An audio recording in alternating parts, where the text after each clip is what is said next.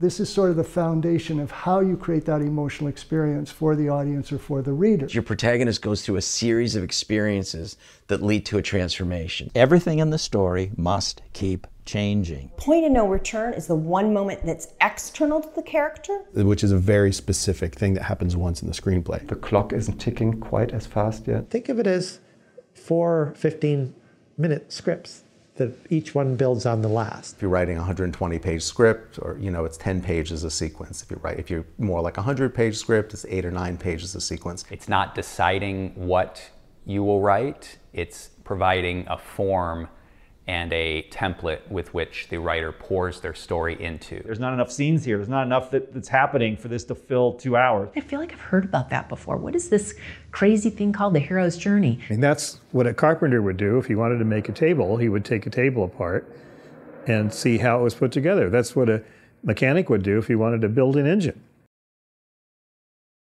Let me preface it by saying this is what it's sort of built on. I mean, my underlying philosophy of all storytelling, whether you're a novelist or screenwriter, movie maker, TV writer, whatever it might be, is that your primary goal as a storyteller must be to elicit emotion. You must create an emotional experience for the audience if it's a movie or a play, or for the reader if you're a screenwriter and you have to get get it read so you can get the movie made, or if you're a novelist or whatever. So your primary goal has to be to create emotion. And this is a way to accomplish that goal. These are the, this is sort of the foundation of how you create that emotional experience for the audience or for the reader. And so these six stages are the six stages you're going to take your hero through and also the audience through as we go from the beginning of the story to the end. So the first of the six stages, what constitutes the first 10% of the story is what I call the setup. That's simply where we introduce the hero, you create an emotional connection to that character, you show her living her everyday life. Then there's a turning point, the opportunity, something new happens, that takes us into the second stage. That's the next 15% of the movie or the script. Uh, by the way, the percentages, if novelists are watching this, are a little more fluid. You don't have to stick quite as closely. But in scripts, there are one or two pages on either side of these percentages pretty, pretty consistently. So the second stage, the second 15% of the movie, is what I call a new situation. Your hero has now been presented with some event that takes them somewhere new. It might be geographically new or just some new circumstance where they have to figure out what's going on.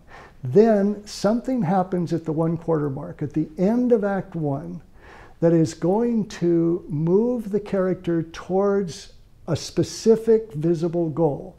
They are going to then declare and begin pursuing a specific finish line that they want to reach by the end of the story. My term for that is the outer motivation for the character because it's outwardly visible and it's their desire. So it might be to stop a serial killer, it might be to win the love of the love interest in the movie, whatever.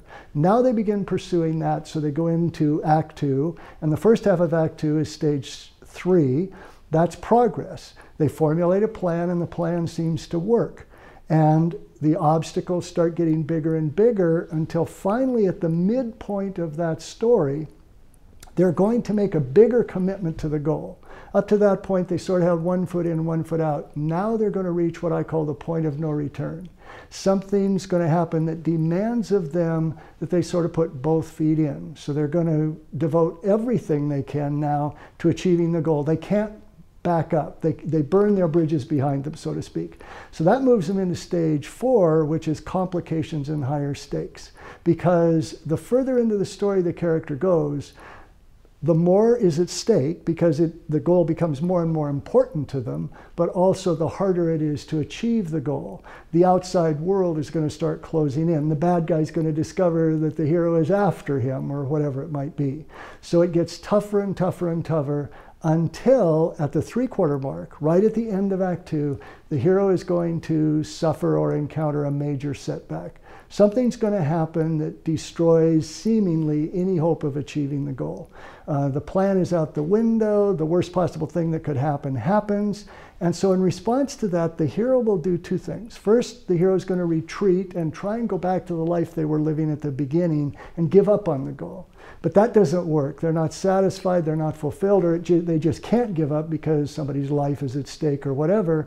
So then they make one last all or nothing, do or die final push. And that's stage five, which is the final push.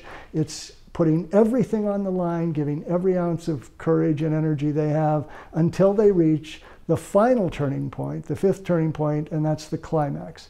That's where everything gets resolved. That's where the hero faces the villain for the last time, or the hero wins the love of the love interest and, and they decide they're going to live happily ever after, or whatever that climax might be.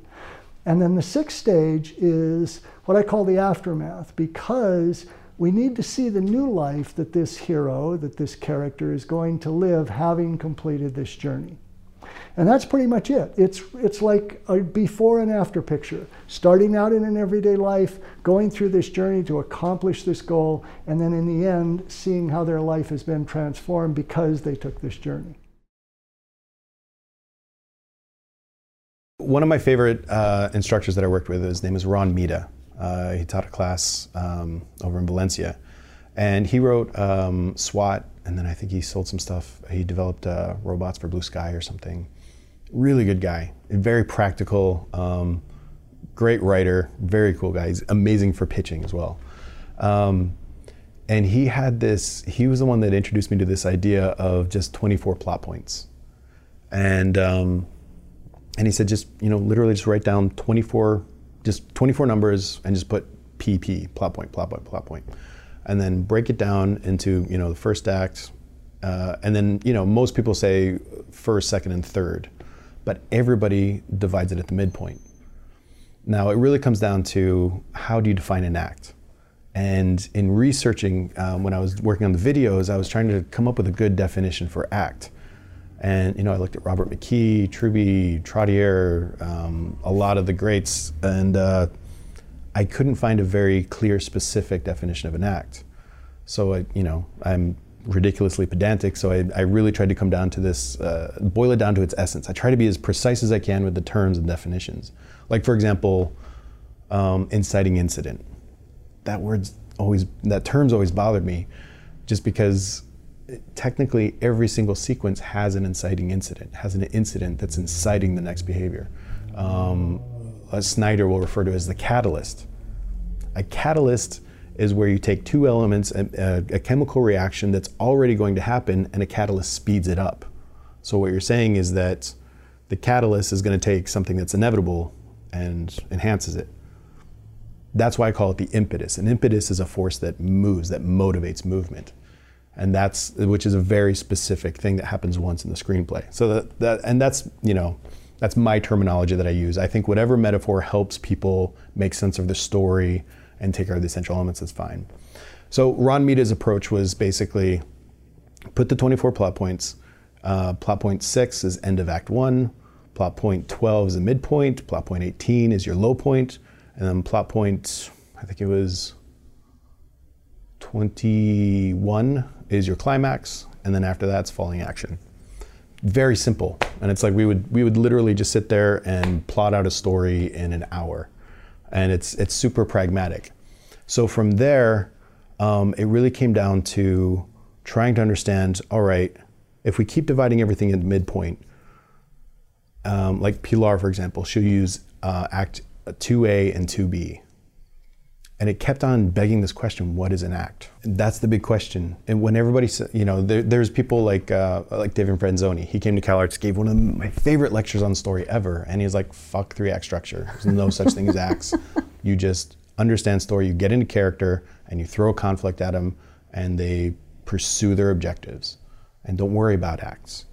And that's fine. That if that works for you, that's awesome. I don't like to me all of it's modular. All of it is, is use it as assets that help you write and anything that's holding you back from writing let it go. You know it has this kind of it, to me i like to understand as things as thoroughly as i can. I learn very slowly and thoroughly and then let go whenever the story needs to take its own direction.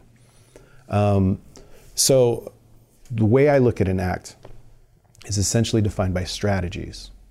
So a character The the first act is a character has a specific strategy, which is their normal daily life. This is the value systems that they that have gotten them to this point in life. So when the impetus comes in and throws their life out of balance, they find suddenly that they have to they start to negotiate it and try and be like, well, I don't want to change my life. I don't want to do anything. But the second they cross that threshold and begin to shift into a new strategy, then they've crossed into a new act. So what I've found every single time is that um, Act Two, for example, um, you usually have a character that's you know trying something new, like Tootsie. Um, he's How did you know I watched that as a kid? Oh God, it's so great. Pollack is brilliant.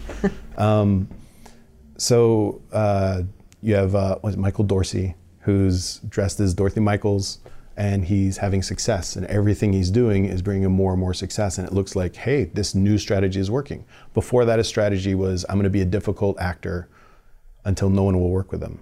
So he hits his breaking point. All right, I'm going to dress as a woman and commit completely to the role and um, and he sees nothing but success until he hit the midpoint when everything that he's doing feels like it's paying off, but ultimately betrays his authenticity.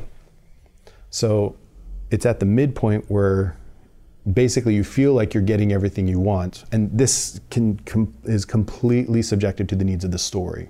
This is just generally how the um, how the structure tends to go.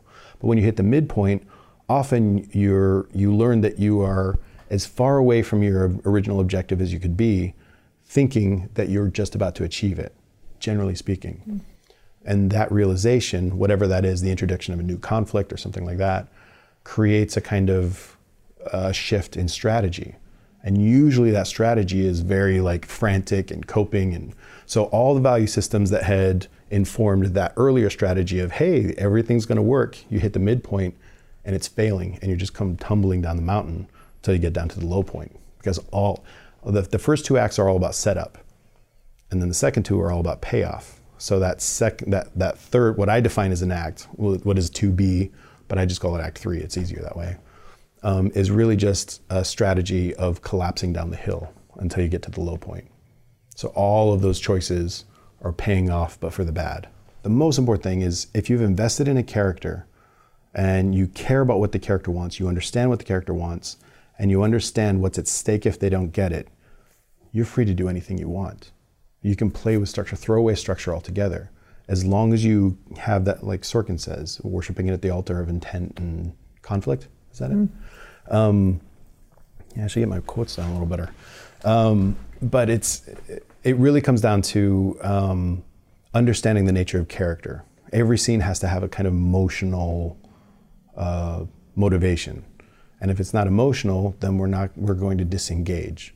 It's not just it's not just conflict. It should be conflict that's increasing as we're going along. So I mean, you know, I see a I see a lot of television and movie. I mean, right now is a great time for writers. There's so much good writing. There's so much really strong writing.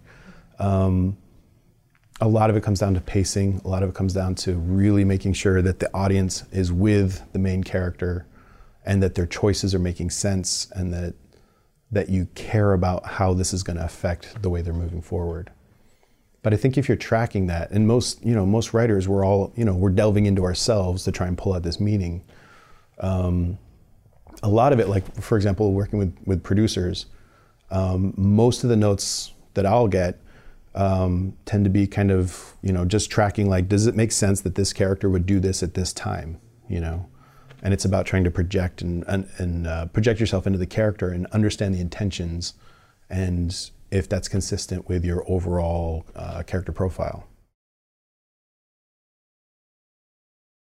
One of the single most important aspects of screenwriting, any long form narrative, novel writing too, but just screenwriting in particular, is change.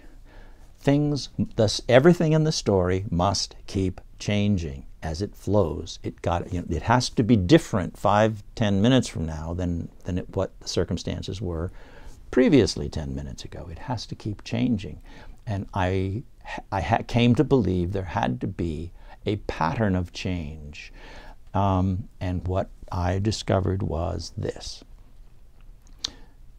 this gets a little numeric, you know, but stick with me for this uh, uh, because it's, it's important and I think enormously useful. Uh, three acts, okay, in a, in a screenplay, you've got three acts. First act. In Act One, I noticed, there are six sequences following one another that I called, I came to call hero goal sequences. Here's the definition for a hero goal sequence. A hero goal sequence is any two to seven page section of your screenplay in which and through which your hero or heroine pursues one short term goal, physical short term goal, only one, as one step toward achieving the overall story goal, right? Just, just that little piece of it. And at the end of that, seven or so, you know, nothing is exact, you know, but seven or so pages, something happened or some discovery is made by this hero that I call fresh news. In other words, they turn up something that was unknown by them and by us, by the audience, about what they are doing that puts an end to that current single goal and offers up a new short term physical single goal to be pursued in the next step. And that there are six of these hero goal sequences, six little individual pursuits of individual specific goals in the entirety of Act One, and what we call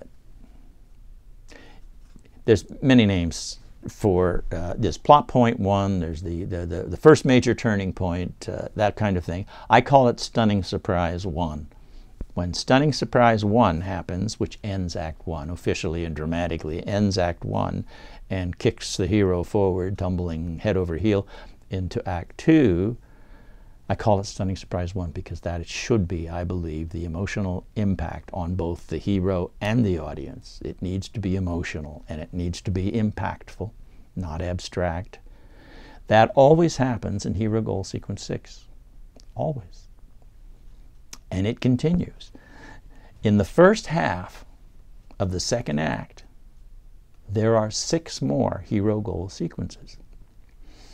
And hero goal sequence number 12 always contains the midpoint sequence. That's a separate discussion. The midpoint is a, a fascinating part of movies that work, and it's, it's, it's rich and layered with things that go on relative to character growth and relative to the plot being, you know, bumped up to the next level and all. But it always happens in number 12. In the second half of Act Two, there are six more wonder of wonders. There are six more hero goal sequences, and hero goal sequence 18 always contains Stunning Surprise 2. Not 17, not 19, 18 in every movie that works for audiences in, in other words, every hit movie that you can analyze because it's doing something right, this is the pattern. And then in Act 3, it's the only act where it can vary, where the numbers can vary. And in Act 3, you have between two and five hero goal sequences. I don't recommend five. Five is good movies have been made with five, like uh, uh, as good as it gets, which happens to be you know one of my favorite romantic comedies kind of stuff. It has five hero goal sequences in, in, in rather extended Act Three, but the audience is getting antsy and it's time to get out by then. I, I the standard, the average of movies that work is, is 21, 21 hero goal sequences, 18 for Acts One and Two, and then another three in Act Three. This is a way, I know it sounds kind of weird and mathematical at this point, but this is a way of quantifying change. It tells you in advance this must happen in these few pages. there, it, it, also goes beyond that. I mean, people were asking you, well, and what specifically happens in each one of these? Can you nail that down? In a general way, yeah, I do that in the book. You know, I say, well, these things usually happen in hero goal sequence number four. You know, that kind of stuff. But that's up for grabs and up for people to play with. But structurally, the bones are these 20 to 23 hero goal sequences laid out in this exact way and they don't change. But I think the parts that, that cause people, that make people the most curious, have to do with our analysis of a movie of the week. And when we first wrote the book, there were a lot of movies of the week in which we talked about the seven act structure of a television show. And the seven act structure, you know, there is a three act structure to stories. All stories have a three act structure. But in the Renaissance, for example, stories had five acts. And that's because they divided the horrible Act Two that everyone hates. I call it the Serengeti Plain uh, because it's you know it's the hardest part of the writing. They divided it into three acts, and now there's a five act story, and it's easier to write because each act has a beginning, middle, and end, and each act can be subdivided into twists and turns and scenes. So television goes, goes even further and makes it seven acts, and that's because of commercials that have to come after each act, etc. So people were curious to see that, but when they saw that that the executives at the studios actually had a chart, some of them actually took the chart into a pitch meeting and wrote down, um, jotted down what you know in the chart what the writer what the pitch was saying about what happens in each act and so on. So here's a filled out one based on a movie that we produced. And it shows one liners of the scenes that occur in each act. And I think people realized that this was, um, they didn't realize how mechanical it was. And, and, honestly, when I hear that, which I do often from writers when I'm in the old days, at least when I was teaching at university extensions all over the country, uh, I realized that they didn't have the mentality to be writers. So let me give you a great example. A woman named Millie Meyer, God rest her soul, wonderful, wonderful lady, was a client for years, came up to me at a Riverside, UC Riverside workshop after, and she goes, I didn't want to say anything in front of the class because I didn't want people to make fun of me. But I took my favorite book, The Grapes of Wrath, and I outlined it. And is that stupid? And I said, No, you're the only craftsman in the class. Mean, that's what a carpenter would do. If he wanted to make a table, he would take a table apart and see how it was put together. That's what a mechanic would do if he wanted to build an engine. He'd take an engine apart. So that's exactly what you do. And when, I, when they see this kind of breakdown, they understand, you know, exactly how the mechanics of it work. And honestly, until you get to that point, you're really not ready to be a professional writer because if you thought that writing was a magic, you know, magic trick that you have to pull off every time or a miracle, which I guess most writers probably would think miracle rather than magic trick, then it's impossible. Right? But it's not possible. I mean, it's not impossible. It's possible to be a writer. People have been writers for centuries. They've been storytellers. And, and storytellers tell stories in parts and they know what the parts are and they do them in a way that makes sense. And uh, so the sooner you get down to the mechanics of how it works, the better. And that's what we try to do in our books is to show people the mechanics. I'm looking through for another, there's another page in here where we show what we call an intensity chart where you kind of type one liners of your whole story on it on a single piece of paper one liners of all the important scenes in the story. Then you go between the lines, and let's say you put hyphens, two hyphens for a non dramatic scene or a scene with relatively little drama, and like five hyphens for a scene with much more drama, and 10 hyphens with maximum drama, right? So now you've got a page that has all these hyphens on it underneath the sentences, right? Then you draw a line across the hyphens, uh, connecting the hyphens and then you turn it on its side. You turn the piece of paper on its side, and what you've got is a, something that looks like a roller coaster, and because it, it, it shows you the ups and downs in your stories, based on the drama, the intensity of the drama in your stories, And uh, that is a great diagnostic tool because if you see that there's a whole slope that in which the thing keeps going down, down, down and doesn't go up for a while, or it levels off, then you know you need to work on that part of your story. So that's what I call the mechanical approach. You know what I mean by mechanics? Like when you when you want to outline a screenplay or a book, you just use three three by five cards, and you put on those three by five cards the obligatory scenes in the book, and you won't fill up a whole card because it'll just be a couple of words on each card, and what you understand when you start doing that is that creation of a literary work is what Aristotle called an imitation of reality. It's not reality. You're not re, you know building the cider house and, and the world around the cider house. You're faking it. You're making the reader believe it's there. And, and you do that mechanically by, like I would if I were making the movie. I build a house front that looks like the cider, cider house, right? But it wouldn't have a back because I'm only going to shoot the front of it. So that's what you're doing when you're writing. You're you're just doing what's necessary to create the illusion that you're trying to create. And the audience believes that the illusion is real because it wants to believe that. And you've given them enough evidence to make them believe it. So you know when you're watching one of the old movies when they were just nobody was dealing with production value the way we do now. You know, it just takes a little bit to make you believe in the story, even if the acting is bad right? Even if the set is laughable, but you still are in the story if the story is good. You know, if if the characters are good and the dialogue is good, and, and that's one of the things that we try to instill in writers is learn the mechanics of it because it's easier than than you make it. You're not having to recreate a whole world. You're, you're you need to do the right strokes to make the painting look like a person, and uh, that's what we try to do in you know the treatment book.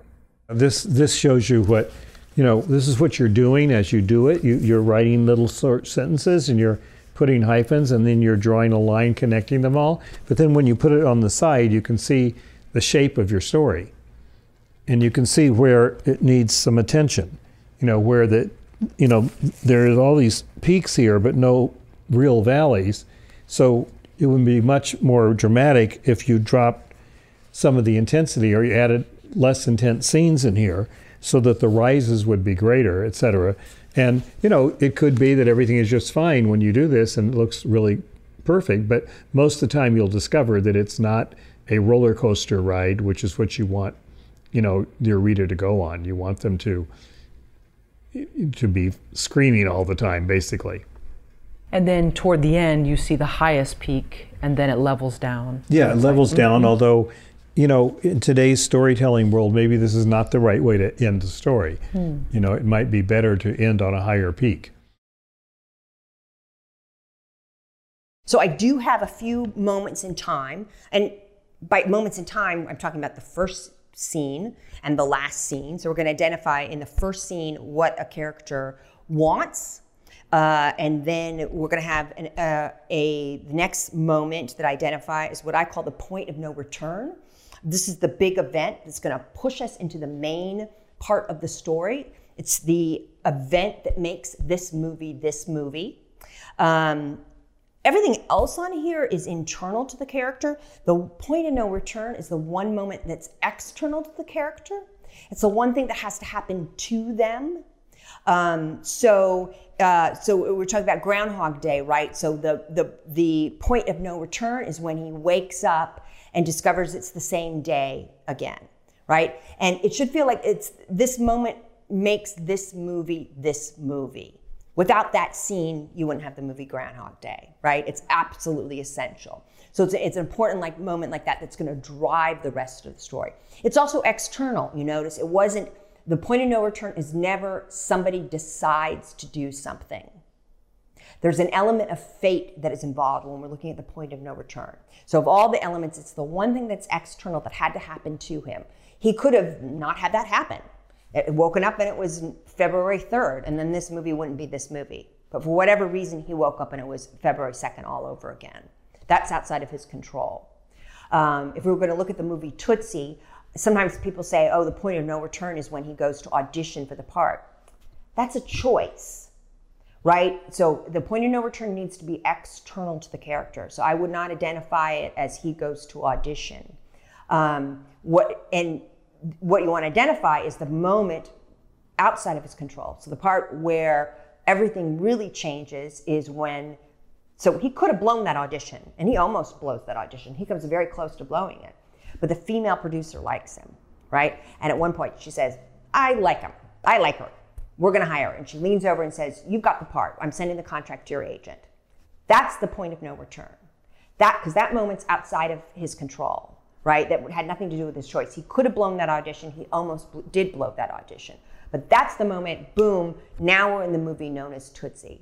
Um, another thing I like to think of, a great example of this is um, the differences going from Act One and Act Two, is The Wizard of Oz. Wizard of Oz, Act One, it's in black and white. Point of no return is she thinks that a tornado has lifted her house up and dumped her in the land of Oz, and boom, we're in Technicolor. We want that feeling when we enter Act Two. We're in a whole new world. We ain't in Kansas anymore, right? So it's a whole new world they're, they're facing. It's one thing Michael Dorsey decides to audition one day as a woman. It's another thing he's got to fool everybody 24 7 into thinking he's a woman. That's the main story. Or in Groundhog Day, he's now trapped in a cycle where every day is Groundhog Day. That's the main part of the story. Um, so there are two kinds of stories I, I, I talk about in the book comedy and tragedy. Um, and these are not, these definitions don't come from, don't blame me if you don't like them, they're from Aristotle. Um, these are the original academic defi- definitions of comedy and tragedy. So when I say comedy, I'm not talking about a ha-ha comedy. I'm talking about an Aristotelian comedy. Um, and so an Aristotelian comedy, according to Aristotle, by definition, is where we have a protagonist who overcomes a flaw so flaw is going to be the next element I'm going to talk about, uh, and that they're they're going to go through change, and then eventually they're going to have a happy ending. Um, structurally, we also have tragedies. A tragedy is going to be the opposite. So we have the same setup. We have the character wants something, they get it in a point of no return. But instead of going down, down, down, and then coming up and having a happy ending, we're going to go in the opposite direction. They're going to go up, up, up, up before they come down and have their sad ending. Um, 95% of stories are going to be comedies, by the way. Oh, interesting. Um, yeah, oh, at least 95%. The next important thing to talk about when I talk about the point of no return, um, in the point of no, no return, the character gets something they want. They also get something they don't want. Um, and that's going to be what I call the catch. So you get what you want, but with the catch. So Michael Dorsey gets a part, but he's going to have to dress up as a woman. Um, uh, in Groundhog Day, Phil Connors only has to spend 24 hours in Punxsutawney. That was his want. But the, the catch is it's actually going to be the same 24 hours done over and over again. So the catch is attached, so it's a problem. We can't just give our character what they want because um, that deflates conflict. So you're giving them something that they want along with something they don't want. And the catch is also could be said to be the perfect test of their flaw. So the um, flaw in you know Phil Connor's flaw is that he's self-centric. This is the that, the catch being that he's going to stuck spending the same, same day over and over again. It's the perfect test of someone's flaw is that they're self-centered. Uh, in a comedy, it's going to end in a happy ending, but they're going to go down, down, down, down uh, before, because you, you got to hit rock bottom before you can make a change. Um, so it, keep in mind, in your typical ha-ha comedy, and your typical ha-ha comedy is an Aristotelian comedy. It's down, down, down, down. Um, we're laughing as bad things are happening to the protagonist, they are not laughing. They are not having a good time in Act Two of a comedy. So they're going to go down, down, down until they're going to hit rock bottom, uh, what I call their crisis. The crisis has two requirements. Uh, one is it's their absolute lowest place. Uh, and then it is the other requirement is that the opposite of the want. Um, actually, Groundhog Day has a really interesting one in that he's actually finally spent, after being stuck there, he finally tells the truth to Rita, the love interest, eh, about what's going on. And they actually have kind of a wonderful day together. But it ends in this very bittersweet moment where they're falling asleep and he's um, says, and the terrible, worst part is, tomorrow you're going to think I'm a jerk again. And it, what is wonderful about it is this wonderful irony and that's what we're setting up with the crisis being the opposite this irony he only wanted to spend 24 hours in Punxsutawney. Now he wishes the day could last forever because tomorrow she'll think he's a jerk again. So we're setting this delicious irony there. Um, then the next thing we're going to identify in the nutshell is we're now entering the Act Three. The beginning of Act Three is the climax of your movie. Uh, and the operative word that we're going to use, though, is the climatic choice. At the heart of a true climax, your protagonist is making a difficult decision. Uh, so in Groundhog Day, his choice is to start stop to stop fighting it to accept that he's there and start trying to live every day for the fullest and so he becomes a really good person he starts you know doing nice things and saving the day and doing thinking of others because what's the point in uh, living and, and trying to um, have a short-term gratitude uh, he's got to find a different experiment with a different way of living so he actually starts becoming this town hero of this person who's the, known as this good guy because he's got nothing better to do. Um, and then finally breaks him free of the, the curse. And in the final step, the final step is the very last uh, structural element time wise, the very last scene of the movie. Um, and now the character is going to come full circle. So if his uh, flaw was that he was self centered, he's come full circle towards opposite strength, that he now is um, selfless and right because he's, he's been doing these things uh, for everybody in the town of Punxsutawney, and he um, uh, wakes up that final day and he's actually it's become February third. He's free of the curse and he actually wants to stay. Um, so those are the eight structural elements, and so like I said, it's not just moments in time. This is not a beat sheet method. Um, they are what's important is the glue. It's the the the structure that holds these pieces apart. It's the connection between these parts. These are not isolated moments in time. We can see right on the piece of paper what's working and what's not. And if it's not working, how to adjust it by seeing that it fits, you know, what, what do we need to change um, in order to meet the requirements in order to, uh, to tell a story effectively. It originates in Hollywood history by the accident of, um, of, of the one reel film, 35 millimeter film that became standardized by the first decade of the 20th century. The first movies uh, by, that, by that time, let's say the, by 1910, they're single reel experiences. They're 10 minutes long. And um, for various reasons in the teens, Hollywood split in two directions from the single reel film to what we call full length features, multi-reel films, hour and a half to two hours, three hours, um, and in the other direction to the serial, which is a, a reel or two installments, a series. And um, the uh, reason you have the, the origin of sequences is that in the US, the distribution system was so rigorously one reel a week or two reels a week that when they started to generate full length feature films, they were still distributed a couple of reels a week. So if you look at manuals of the time, screenwriting manuals, there were about 60 titles that came out in the 19 teens on how to write a photoplay because the market was kind of wide open and people wanted to write these things. Um, you'll get instructions about making sure that each reel has a climax to it uh, so that the audience will be interested in seeing the next reel, and then they'll see the next one after that. So it was almost like a, a limited series, a feature film. Um, by the late teens, you're seeing them all, the distribution system is changing, and you're seeing in theaters what we would normally experience uh, as a full length feature. But the, the idea of writing by the reels survived into the 20s and 30s and you can see the uh, see the evidence of it in the way the continuity scripts are marked. They're often marked by sequence letter, sequence A, B, C, D, um, and that is uh, where what we call sequences come. The nomenclature comes from. Um, what Frank Daniel discovered in uh, teaching in the 80s, he uh, discussed the three act structure in terms of setting up a, a situation, developing it, and then paying it off. Uh, but he found that the students struggled with the middle part of the script. because it's intimidating. How do you fill up 60 pages in the middle? And uh, usually 30 pages to set it up, 60 pages in the middle, and 30 pages in the third act.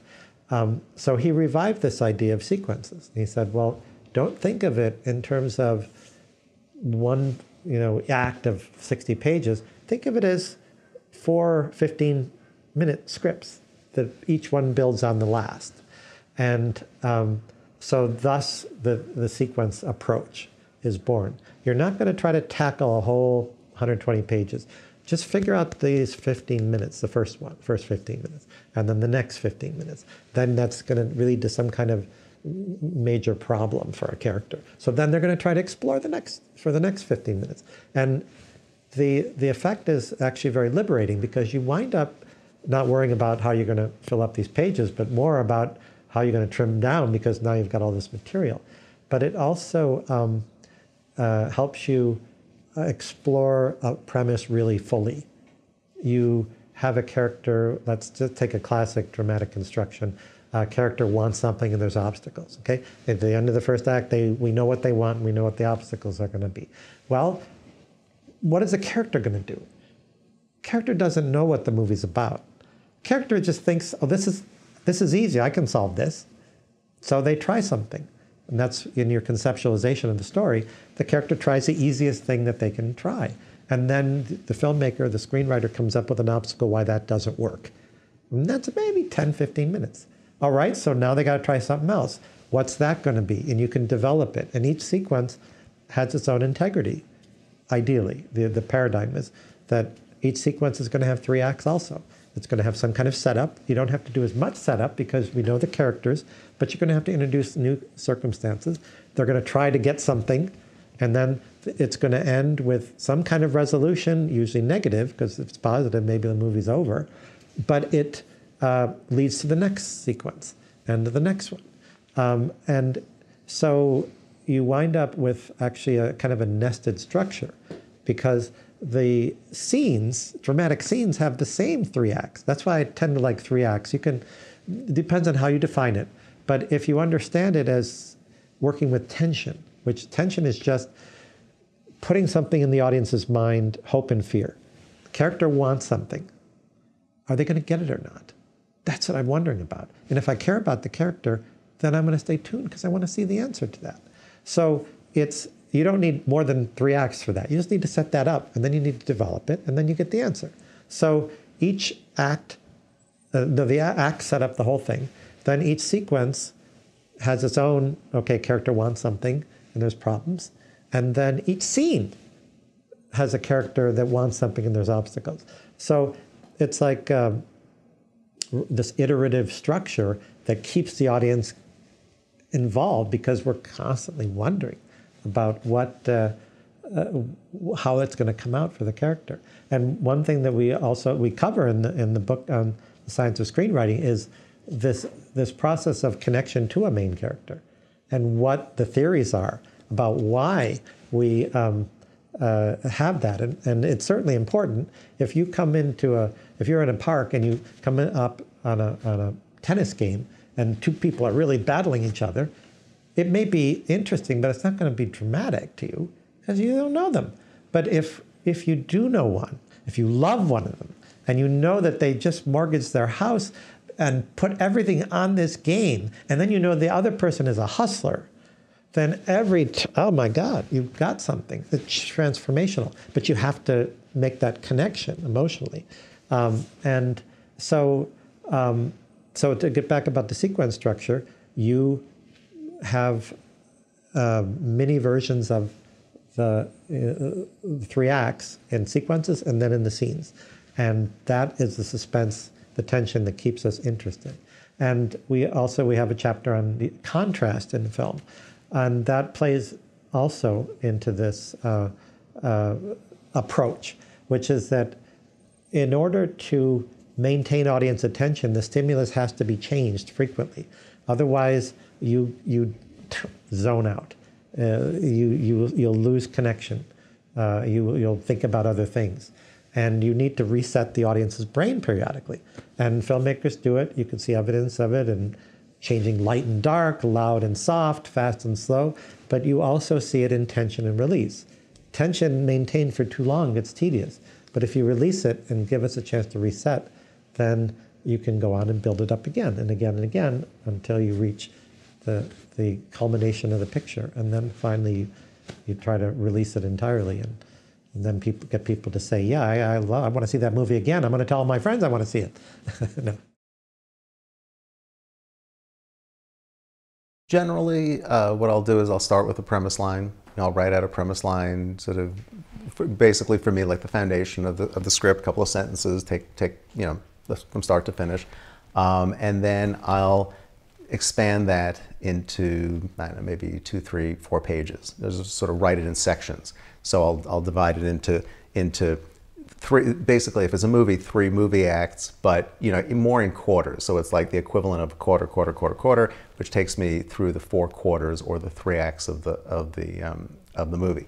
Um, so it, it, it's, it, I can keep it, because one of the things that happens when you start writing it, for me anyway, when I start writing out, and writing an outline in, in um, you know, uh, uh, prose form, is that you know, if you don't, if you don't, for me, if I don't kind of stop, you know, stop writing at a certain point, you know, you end up with, let's say your outline is four page, you're writing it just outline in four pages. The first two pages may really only be the first quarter of your script because, you know, you, you know, you end up writing so much and then, then you have to really, then ultimately you end up with kind of, uh, you know, disproportionate, uh, disproportionate uh, acts. So basically I'm just trying to, to, to write it uh, as tightly as I can. You know, I'll write it long and then I'll then I'll edit it. But in the end, I want to end up with kind of four relatively close uh, uh, descriptions of each quarter. Okay, so let's say that's that ends up being three, four pages, whatever. Then, if it's on if it's an assignment, then I'll then I'll give it to the executive or whatever. I'll get notes on it, rework it, and then if it's not for me, I'll do the same thing for myself. And then what I do is I divide the um, and this was a you know really I have to credit Writers Bootcamp for this because they really this was kind of the way they taught me how to do it and how I always do it now and I taught other people and I, I think it's pretty I mean it's, it's one of those things that just sort of like I, I don't think it's an, an uncommon way to do it but it kind of boils it down to I think a really effective way of doing it is that um, you divide I divide it up into 12 sequences. Three sequences in the first act six in the second act and three in the third act of equal weight. So basically you know, if you're writing a 120 page script or, you know, it's 10 pages a sequence. If you write, if you're more like a 100 page script, it's eight or nine pages a sequence. And I beat out the list of scenes. So I'll take, I, I turn, I create a, a, sequence sentence, you know, so this is sequence one, two, and three. So out of that sequence sentence that I write, write out, pulled from the outline, the longer outline, I then write a list of the scenes that will comprise that, that, that, that sequence. So I'll put like the scenes in a row, and then I'll figure out how many pages that scene will approximately be so that I can add it up, add up each sequence and say at the end those six scenes will equal eight and a half pages or something. And it's an estimate. It may, sometimes I'm very off, but it's an estimate. Um, and this is just my kind of organized way of doing it, you know, and, and how I, I don't get lost in the process, you know, and how I really kind of stay on track. This is just mine. Everybody has their way of doing it. Um, and so I do that. So ultimately, you end up with basically 12 series of of scene of scene lists. So, and which should ultimately, when you add it all up, should equal you know whatever your page desired page count is 100, 105 pages, 120 pages, some an estimate. Um, and then I take that, I put that onto my final draft, that list onto my final draft, and I create a slug line over each one. You know, interior living room night, exterior, you know, baseball field day, whatever. And and so I have the line, and then I, you know, the, the, what, the, what the scene is about, and then I have the slug line. So basically what I end up with is a whole written script, except without dialogue, essentially. Um, and then you go in and just, you know, you craft it. And to me, it's just, it's a very step-by-step process. So it's like an accordion. You're constantly expanding that accordion until you have the whole script written. So it, that, that, that, that works for me. Um, but everybody does it differently. A story map is a structural template that's followed by most commercial films, and it breaks a story, a, a, film narrative, into four acts Act 1, Act 2A, Act 2B, and Act 3. And it contains four major story engines that drive each one of the individual acts. and 8 to 12 uh, major signpost plot beats. It's not deciding what you will write, it's providing a form and a template with which the writer pours their story into. So a writer still makes their own unique creative decisions, but it, they may want to think about what page ranges those decisions fall in and the kind of basic beats that would inform the storytelling. Okay. Where do you think many new writers go wrong in terms of the map, in terms of the layout? Where are most new writers weak mm-hmm. in that structure? Often it's overwriting to the point where those beats are falling too late. Uh, like I mentioned, the inciting incident should probably be between eight, eight to page eight to twelve. But we also want something that I call the strong movement forward, the, the next major beat to be in the page 18 to 20 range. Sometimes that doesn't happen until 28, and then the true end of Act One, which should be around page 30, is in the beginner script not happening until page 38. And that really makes the reader anxious and it slows down the pace of the story and the structure. So it's not hitting the proper page ranges. Uh, again, this isn't deciding what you should write, but it's deciding uh, basically what page ranges the major beats should be, how you should tell the story to some extent. Okay, kind of that outer frame of the story with which you're pouring your unique, unique decisions into. But as far as mistakes, there is uh, a major signpost beat falling too early, too late, or just not being there. Uh, for example, there's a beat that I call the assumption of power or declaration of war beat. And this should happen around page 75, and you can see it in movies, it happens around minute 75.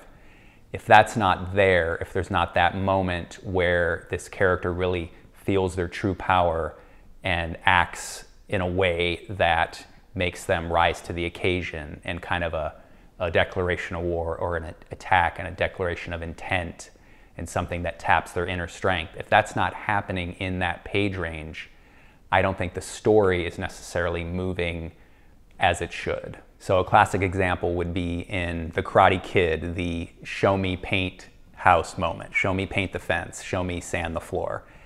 And it's that moment at which Daniel LaRusso realizes he's been learning karate all along, even though Mr. Miyagi has been making him do all his chores. So he asks him to show him the, the positions that he's put his hands as he's been doing these chores, and it turns out he's been learning karate this whole time. So he really, Daniel really realizes his true power, realizes he can do karate, and he's doing it already. You want every scene to advance the story, to explore the controlling theme, or reveal crucial character. Okay, it has to advance the story. So definitely that first one it has to do in some way. And then ideally it will also be on theme, that major theme, that central theme that this particular story is exploring. And then third, does it reveal some crucial character, you know, something that we haven't seen before about this particular character? I think it is. You know, I think structure is very important and hitting those page points is important, uh, if for no other reason because every reader in Hollywood has internalized that structure. But I mean, the real proof in the pudding is that when you read pro scripts by produced writers, by the top writers in Hollywood who are making the top money, they use this structure. So there has to be something about it that is the reason why uh, the first act of a movie is around 30 minutes. I mean, there's something there, there's some reason why that works. I work with clients as a coach, you know, a consultant, and help people do this and help guide them through the process. But I also do it myself as a writer, and I do think that the Save the Cat uh, book and its tools are helpful. I, I mean, I, my favorite thing about Save the Cat really are the ten genres, and working with and they each have like five subgenres each um, that he goes into in the second Save the Cat book. Save the Cat goes to the movies. Those genres I think are super helpful and very original and revolutionary for writers coming up with ideas for a movie. So I highly recommend those. But he also has the beat sheet, which is the thing that, that Save the Cat's most known for, which is the 15 point structural paradigm which I think was Blake Snyder building on other paradigms people had for three act structure going back to probably Aristotle, but certainly Sid Field and other people since that. And uh, I think he came up with some really good ideas for here's what the first half of Act Two of a movie usually looks like, and here's what the second half of Act Two usually looks like, and here's what the second half of Act One tends to look like. And he came up with fun names for these different structural beats or sections in a movie. So I think that is a helpful tool. Some people don't like it, and you know, um, or have a love-hate relationship with trying to like fulfill, especially when it's like it has to happen on this page or that page, which I'm not super strict about, but but I do think he had some pretty good arguments for why he felt this is a good page length this is a good place in the movie for certain things to happen. So anyway, when you do a, one of those beat sheets, it ends up being like a four-page document. Uh, I think ideally, where so what that means is you're not spelling out every single scene, you're not figuring out every single thing that happens in your movie yet, because that would take 10 or 15 pages. There's no way to really do that in four pages. If you're trying to do that in four pages, and I've seen people do it often, the note they're going to get back is this isn't enough for a movie. There's not enough scenes here. There's not enough that, that's happening for this to fill two hours.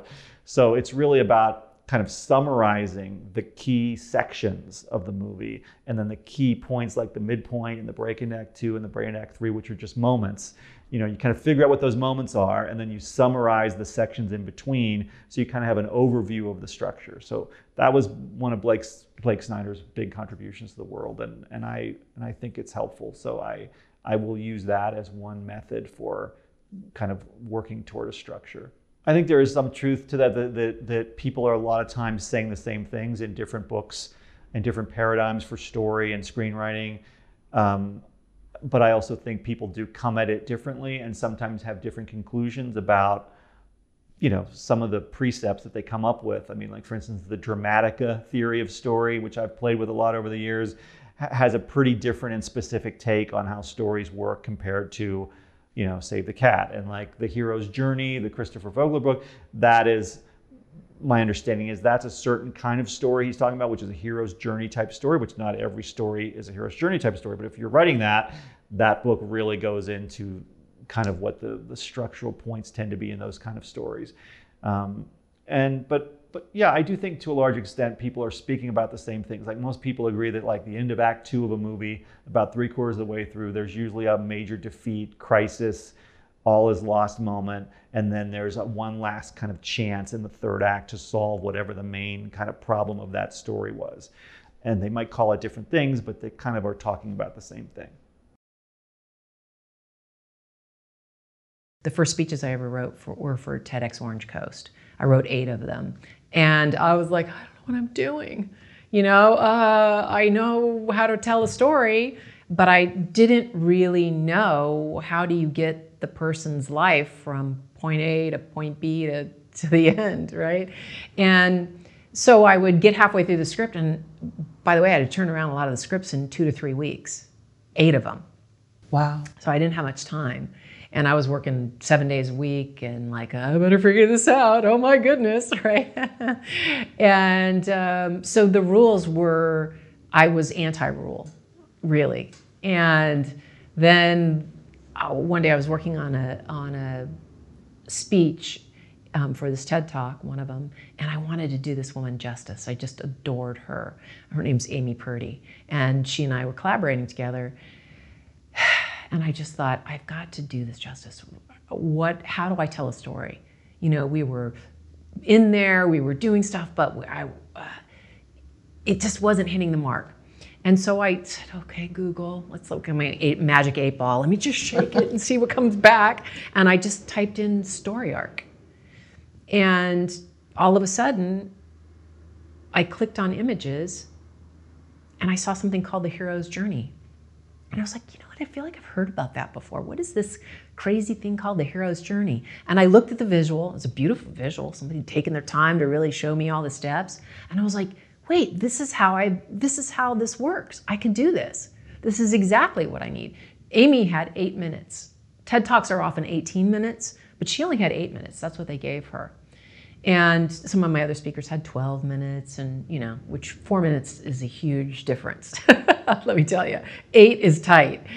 And so I was like, I can do this. I can cross the threshold with her story. This is wonderful. And we did it, and her talk went viral. And so this was back in 2011. And it was affirmation for me. I was like, I don't know these Hollywood people this way, but I love them. And so then I started following that for certain people. I started using the hero's journey. And because there are there are emotional beats in there. And I noticed that my speeches were following those beats. I would just look over, I'd be like, is this going the way? It is. I would find it, I would just mirror them. And they could almost cross map. And what was beautiful about that is that the, the people I tend to work with, the speakers I tend to work with, and especially now, now that I've been doing this a long time, I'm really, I really want beauty out in the world and I want my speakers to disseminate that, that beauty, which they already have in them, right? And the hero's journey really does that because the audience doesn't hear the speaker they hear what the speaker has been through, but they only think about themselves and what they've been through in relation to what that speaker has been through. So, you know, speakers will be like, I don't know if I could say that. And I'm like, it's not about you. The audience is going to say, oh my God, I went through that too. You know, or my mother went through that, or someone I knew, or, you know, and they, they start to, they hear your story, but in relationship to themselves. And so that, that hero's journey has been incredibly important um, in, in, in the storytelling process. The first act has to deliver the dramatic question. You know, ideally there is a protagonist who has a very clear objective. Ideally there are stakes, so there are consequences if that protagonist doesn't succeed. And the higher those stakes, the more dramatic the story ideally there is a scene, and there's a whole book, uh, Save the Cat, that is kind of based on that. Ideally, you have given the audience a reason to side with that protagonist, which a lot of movies and scripts leave out completely, which is amazing to me because it's one of the main ingredients. Why would I, as an audience, care if that character sees his father before he dies? You know, there must be something that shows me a humanity inside of that character. And it can be a bad, bad ma- mafia, serial killer, whatever guy, but something that I can relate to, where we share uh, our humanity in that moment, so that he becomes the vehicle for me to discover things about myself in the end. I think that's the secret that every audience, it's a very, I, that's a very selfish process. I think every audience really comes to the theater to learn something about themselves and not about Oklahoma or space or whatever, but about their emotions in that moment. But that only works if you can create a connection between the protagonist and the audience early on. So that would probably be the formula. I'm looking for is there a connection?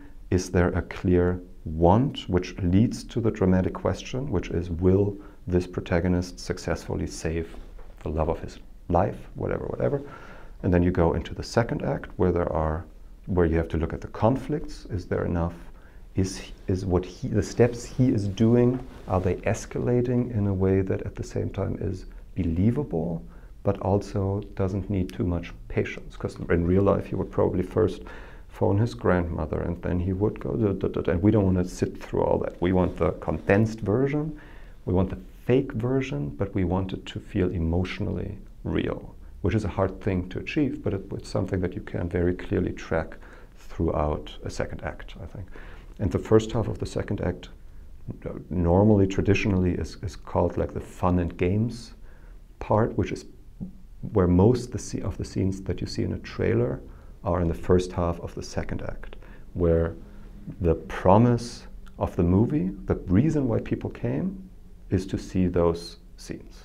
You know, it's like oh, there's a a man that talks to his snake. Mel, Mel, Gibson with his beaver in Jodie Foster's movie. You know, that would be the first half of the second act, where we kind of have a little bit of time. The clock isn't ticking quite as fast yet.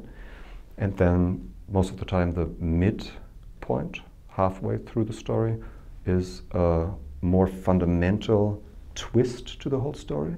It turns out the beaver is real or has whatever, whatever, you know, can actually talk. Something that changes our whole look uh, on the story and the direction of the story, which I think is super important because otherwise a second act gets very long. Like if it's only a one directional thing, which exists, of course, and is, exists successfully, but it's very hard to execute to keep the audience's attention without something that in the middle kind of breaks the movie up and gives it a whole different direction. And a lot of time, like in, in a spy movie, it would be our protagonist finds out that the agency he's working for is actually the, the bad guys. Blah, blah, blah, blah. So suddenly it's, a, or in Mad Max, it's when they, they've been driving into that one direction and now they've achieved whatever they needed to achieve and now they're literally turning around, coming back. That would be kind of the midpoint. Then the stakes have to be raised in the second half um, of the second act and lead to the major confrontation. Then if you go by the hero's journey, which I believe in a lot, Joseph Campbell and all that kind of stuff, there is the major confrontation. It looks like the hero is going to die. He metaphorically dies, sheds his old ego, learns something about himself that he didn't know before, that is most of the time painful.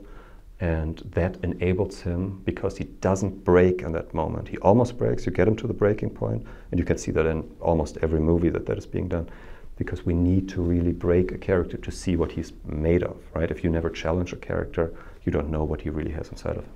So you almost break him, and in that process of staring death in the face, metaphorically, or obviously in a romantic comedy, it would be the girl is dating another guy. You know, it doesn't have to be death literally, but it's the death of that.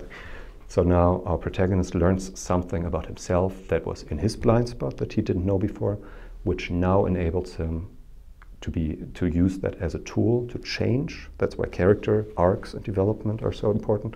Become a different person, and that enables him to achieve the goal that he hadn't been able to achieve before. Now we're in the third act, where most of the time he has to defend, where he's where he is challenged by the antagonistic force that he's been battling throughout the second act one last time, and that's where the big dragon or Sauron or whatever you know rears his head for the first time attacks him, and he has to prove that the change that he just went through is a permanent one that can be challenged, and he will, will still survive with his old ego. End of story. So that would be at least the that is the mythology, the, the thousands of years old, you know, paradigm that stories are built on. You can go away from that paradigm as much as you want, but I think it helps to know that that is what audiences intuitively are expecting. And someone who does that really great is Tarantino. Like, I don't think there's anyone who knows this story structure better and messes with it and messes with your expectation, which is great. But it's different from not knowing it and just writing something into the blue and then wondering why people don't identify with the characters or aren't hooked to a certain development or something like that. So that would be my my formula structure that I kind of if I'm if I'm reading it and I'm engrossed, then it doesn't matter, you know, if it's a three act structure or whatever. But if I feel like my attention kind of drifts and I don't really care, most of the time the answer is in that structure that somehow doesn't deliver what it needs to deliver. Some writing teachers say the three act structure is dead. It's um, it's it's remedial um, it's it it's it's not going to um, it's it's going to kill uh, any creativity. And the problem with that is that um, they don't understand what the three act structure is because the three act structure is um, has nothing to do with plotting, in my opinion. And unfortunately, the uh, a lot of story structure is taught by story analysts who are sort of brilliant left brain left brainers and are, are really adept at deconstructing a masterpiece. And and sort of the implication is that now that we've deconstructed this you should go off and write your masterpiece. And while there's tremendous amount of value in in in studying film theory or or or uh, or you know uh, film theory because it's that that's that's you know deconstructing Casablanca or Citizen Kane is is going to help you understand uh, uh, how a story was built to some degree, but it's not going to teach you process. It's not going to teach you how to organize your ideas. When you look at a movie like Casablanca and uh, you think about the Epstein brothers writing, uh, you know, or structuring this this movie, they. Um, I'm interested in in the process. I'm interested in how did somebody come to write this. In other words, you can you can sort of like just because you deconstruct something, it's, it's like vivisection. You can't you can't take something dead and look at all of its existing parts and then and then reanimate it. It's not going to come back to life. And so just because you can break down this thing into its its sort of separate parts doesn't mean you're going to uncover the mystery of what the thing actually is. In other words, story structure is really the DNA of your protagonist's transformation. Does that make sense? Story structure is the DNA of a protagonist transformation. It's not, you know, in the midpoint, there should be a, um, a reversal. Like, I don't even know what that means. You hear it all the time with with uh, uh, uh these story analysts. There should be a reversal. What the hell is, does um, you know? Does does It's a Wonderful Life have a, a, a reversal? That's where Mr. Potter offers Jimmy Stewart a job, and Jimmy Stewart says no. I don't know. I, I don't. I think of I think of story structure as uh, not a conceptual model, something you can figure out, but it's it's more of a uh, uh, experiential model. In other words, your protagonist goes through a series of experiences that lead to a transformation, and uh, I think of story structure as an immutable paradigm for a spiritual transformation. Okay, it's immutable; it never changes, but that doesn't make it. That doesn't. Um, that doesn't limit your creativity. That actually paradoxically opens your creativity. In other words, when when you really understand what story structure is, it moves you beyond your limited imagination of what your story is. I always tell my writers, your idea of your story is not the whole story. It's not that it's incorrect, it's that it's incomplete. And so if you were to distill story structure to three words, it would be desire, surrender, transformation. So show me any story. There's, you're going to have a character that wants something, desire. You're going to have a character that lets go of the meaning they made out of their goal, surrender. You're going to have a character that experiences transformation. In other words, a shift in perception, a reframing of their relationship to their goal. Show me a story that doesn't have that, and I'll show you a story that doesn't work, you know, or is really experimental.